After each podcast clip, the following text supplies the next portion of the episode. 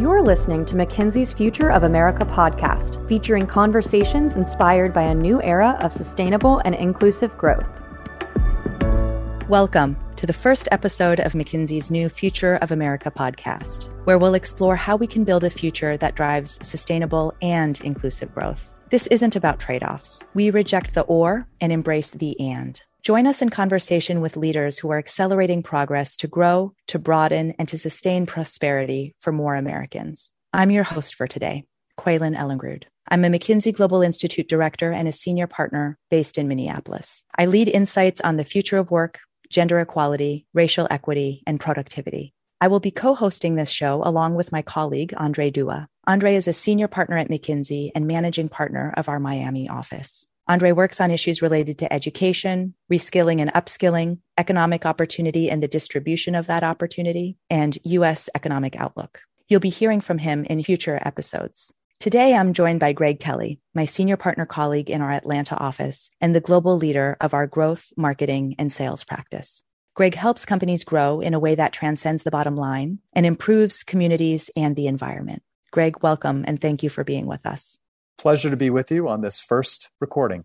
Greg, can you tell our listeners a bit about your background? Sure, Kweilin. I've been at the firm for 27 years. I've 27 of my 30 years of my professional life, really focused on working to help consumer companies grow better and faster. Our research shows that you're more likely to grow better and faster if you pursue growth in multiple dimensions, growth in your core, growth in adjacencies, growth in geographies and to do so with multiple levers and that's what I've been focused on is helping some of the best companies and brands in America grow better and faster. Greg, you've spent your career helping companies not just grow, but grow in sustainable ways that benefit all stakeholders. And here at McKinsey, we're unapologetic about being advocates for that growth, not just the growth, but the sustainable and the inclusion elements of it. These aren't trade offs, these are mutually reinforcing elements of growth. And you can't have sustainability and inclusion without the growth as the foundation. I firmly believe that. And I think it's never been more true than today with the increased transparency. Customers and consumers know more about how a company treats their employees than ever before.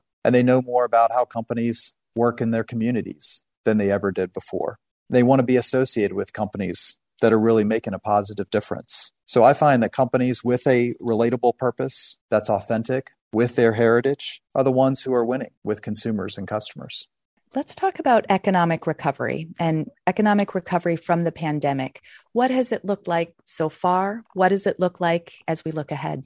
It's been fascinating to me as a bit of student of customer behavior to see how the pandemic has changed behaviors. Really interesting when you when you see the impact. It's really hard to change behaviors. Mm-hmm. Yeah, I'll give you a small example. Uh, retailers occasionally have to remodel restaurants will have to remodel and update their facilities they hate doing it they have loyal customers and upending those routines gives their consumers a reason to change. And sometimes it's then hard to get them back. So they really hate to do that. And normally there are not that many big changes that consumers make. So changing behaviors takes years and years to do. Well, the pandemic changed that overnight. What we saw with the pandemic is that 75% of consumers took on new digital routines. E commerce penetration which was 16% in 2019, went to 35% in 2020. From a B2B perspective, a business to business perspective, eight in 10 buyers said their omni-channel behaviors were just as good, if not better, than the way they had interacted before. So as a result, we're seeing companies be much, much more aggressive with connecting with their consumers and customers in much more personalized, digitally enabled ways than before. What a dramatic change on, on all dimensions, as you described. Another big change that we've heard a lot about is the supply chain change, mm. the supply chain disruption, which of course has been a big catalyst for the highest inflation that we've had in 40 years. And that's really required companies to be on top of their game, both on the demand side and the supply side. On the demand side, thinking about how to put the customer at the center and add value, and then make sure that they get compensated for that value with the pricing and promotion that's commensurate with the cost increases that they're incurring. And then on the supply side, giving a new level of thought to where products are produced, how much inventory they're building, how they're doing their forecasting, which has to be much more sophisticated than in the past. Let's take each of the elements of sustainable and inclusive growth separately. First, let's start with growth because without the growth, uh, the rest is not quite as interesting. But where have you seen CEOs and companies driving really transformative growth? Yeah, well, and it starts with the growth mindset. As you said, if you don't have growth, it's hard to do as much as, as you can and need to do on the sustainability and inclusive side, as it helps fund some of the improvements you need in sustainability and it creates opportunities for people from an inclusion standpoint. What I found in working with companies is that it really does start with a growth mindset. I can usually tell in my first conversation with the top leaders of a company whether or not they're going to be a growth outperformer. When I'm talking to those top growers, the question isn't really can we? It's more of a question of where and how should we grow? Where are the greatest opportunities? And they're usually more focused on a, a, wider variety of growth levers, as I mentioned in the very beginning uh, in my introduction, thinking through how much we can grow in the core. And by the way, the outperformers always grow in the core too. We usually find you're much more likely to outperform if you're growing in your core categories in your core market because you're always finding renewal opportunities. But then moving to adjacencies and growing in adjacencies and finding opportunities for those strengths to apply in new ways. And then also growing in additional geographies and doing that with a wider variety of capabilities innovation. You know, I talked about growing in the core. What does the core mean? That, that's what I mean. The, your core categories, your core customers, but finding even better ways to meet your customer needs. Frequently, that requires better innovation. Also, can be connecting more digitally, connecting with better marketing. We talk about full funnel marketing, which is the brand building marketing as well as the performance marketing. So connecting with better capabilities. And then also pursuing growth inorganically through mergers and acquisitions we find that the growth outperformers use those multiple levers to drive growth. But again, it all starts with that growth mindset. The, the leaders with that growth mindset grow twice as high as those that don't. What about in terms of inclusion? We've seen the business case for diverse companies and diverse leadership pretty consistently. But what are some of the leading practices of CEOs, of company leaders to promote genuine inclusion, both for employees and their customers? It starts with awareness. They have to know where they stand and where they stand at each different level. You're well aware, I know, of the different uh, assessments that we have for women in the workplace. Companies understanding that at the entry level, at the manager level, at the more senior levels in the boardroom is really critically important starting point. The second part is a commitment to change. With that understanding, really setting aggressive aspirations for what they can and should do. A third is then rewarding that change we're seeing leading companies really build that in to their performance assessments for their key leaders. And then finally, there's real coaching and development on the how. I know I've learned a lot over the past few years. I have a transgender son, as an example. I thought I knew a good bit about inclusion, but I found out there was much more that I needed to learn to be a truly inclusive father. I think the same thing is true for our leaders at our companies. We all have a lot we can learn. Wonderful. So that's growth, inclusion. Finally, let's talk about sustainability. What have you seen in terms of how companies have successfully pursued business goals while also prioritizing outcomes for the environment? Kweilin, I've found the same four things that I just mentioned on inclusion to apply to sustainability as well having real awareness, committing to change, rewarding the change, providing coaching and development to to make the change happen. Maybe one of the key differences though I'd say when it comes to sustainability is just how far you have to reach. For many of our companies, sustainability and being more sustainable means reaching outside their own companies and helping their suppliers improve their sustainability. And so it's even more externally oriented. One retailer with whom we worked is a good example where their own operations they worked on and got to a pretty good good spot pretty quickly. But the real emissions are coming from all of their suppliers. They were pretty creative in creating a solution for all of the, their suppliers to understand their own emissions, understand what levers they might pursue to reduce those emissions, and then also expecting progress for those suppliers uh, over time. We're speaking with Greg Kelly on sustainable and inclusive growth.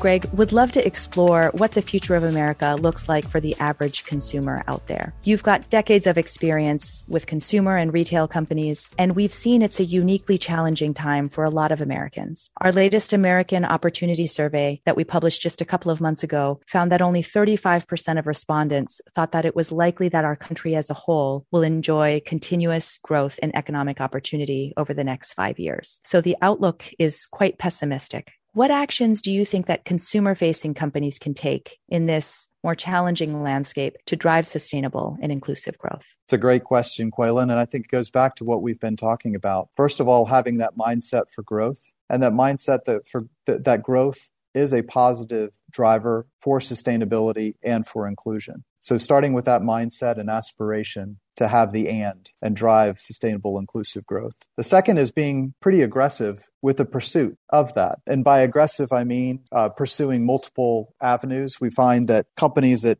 that look to grow in their core, in adjacencies, in additional geographies, are the ones that are more likely to, to succeed. And we also find that those that are thoughtful about doing that through multiple capabilities, whether that's improving their innovation capability, whether that's improving their digital connections, whether that's improving what we call full funnel marketing, which is both brand building and performance oriented marketing, uh, and those that are thoughtful about how acquisitions can help accelerate their progress are the ones that outperform. So that's a second key is pursuing multiple levers. And then third, holding themselves accountable for the and, for that driving inclusion and sustainability and growth. How have you seen that happen, the accountability piece of it?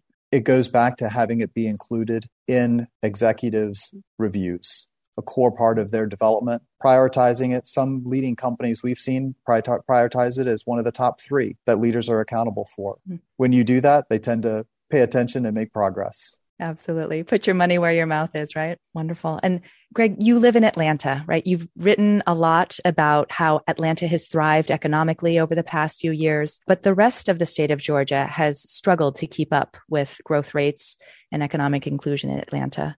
How do you think we can better address these disparities both in Georgia, but also across the country. I do love Georgia and I love Atlanta. Georgia has made real progress. I, I, should start with that. It's gone from being the, the 17th to the ninth largest state economy from 1979 to 2019. Hmm. Uh, it's got the world's busiest airport, two major container ports, great roads, great rail networks. So fantastic, fantastic state and fantastic progress. You're right, though. We did write about what got us here won't get us there that more mm-hmm. is needed. And it starts with infrastructure. We do need more infrastructure.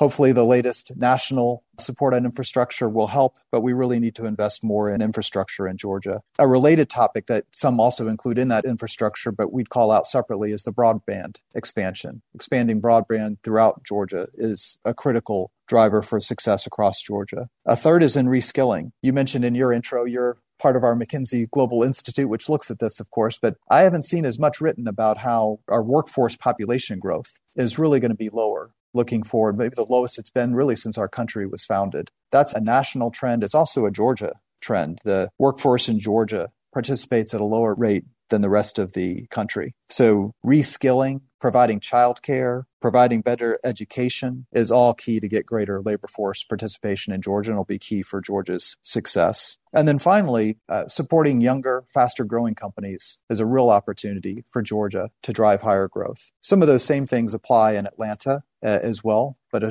especially critical for Georgia more broadly. Greg, I think a lot of the themes that you emphasized are absolutely applicable more broadly across the country. Broadband access, right? Making sure that workers in rural areas have the access and connectivity to be able to connect to a whole new set of jobs that even two years ago, pre COVID, probably wouldn't have been available to connect and reskill and upskill. Because I think the challenge in our current economy is we have quite a few jobs, millions of jobs. We also have a number of people now looking for them, but there's a mismatch in the jobs and the skills that we need on the one hand and the skills of the workers that are remaining and looking for those jobs. And so, how do we upskill and better match in our labor markets? Greg, thank you for sharing your insights with us today. I loved the and elements of growth and sustainability and inclusion. And the fact that you emphasize we're all on a learning journey and we can each get so much better, whether you're the CEO of a consumer products company or you work in a very different role. This continuous improvement journey across those dimensions is so important. We're going to be wrapping up each of our Future of America episodes with a rapid fire Q&A session. And Greg, you're the first one to be up for this. Lucky me. Indeed. Greg, is there a book or an article that you've read recently that excites you about sustainable and inclusive growth in the future? Maybe I'll take the inclusion side of that, Kweilin. I just watched The Tender Bar. I don't know if you saw that movie come out in December. And as usually the case, I watched it with my wife and she said, ah, oh, it was pretty good, but the book was better. How many times do we hear that? The book was even better. So that was a good catalyst for me to get the book. I'm sure many of our listeners have read this when it came out in 2005, so it's old news to them. But if you have it, it's a wonderful story. J.R. Moehringer is the author. He writes of his own coming of age. He grew up without his father present. And so his real inspiration came from a wide cast of characters in the bar that his uncle ran. And to me, it's a good example of taking inspiration from a wide variety of people and a real testament to the power of inclusion. Greg, what makes you optimistic that we can get there, that we can really achieve sustainable and inclusive growth going forward? It goes back to the transparency that I mentioned at the beginning, Kweilin. The fact that consumers and customers do have that transparency into how companies operate today. And they're going to hold companies accountable and they're going to hold our government leaders accountable for it. So the fact that we have that transparency actually gives me optimism that we're going to make progress. More people know and they're also voting with their feet. Love it. What's the one thing listeners can do today to promote sustainable and inclusive growth? With that transparency, support those companies and leaders that are sustainable, inclusive leaders. Wonderful. Greg, thank you for joining us today. We appreciate your insights. Kweilin, wonderful to be with you. That was Greg Kelly, a senior partner based in Atlanta and the global leader of McKinsey's growth, marketing, and sales practice. I'm Kweilin Ellingrud. You've been listening to McKinsey's Future of America podcast series. Thank you for joining us today. Thanks for listening to the Future of America podcast. We're thrilled you're joining us as we explore the journey toward a more sustainable and inclusive and growing economy. Be sure to subscribe to the Future of America podcast on whichever platform you use and check out our insights and research on these topics at mckinsey.com slash future of America. Thanks for being a part of the Future of America.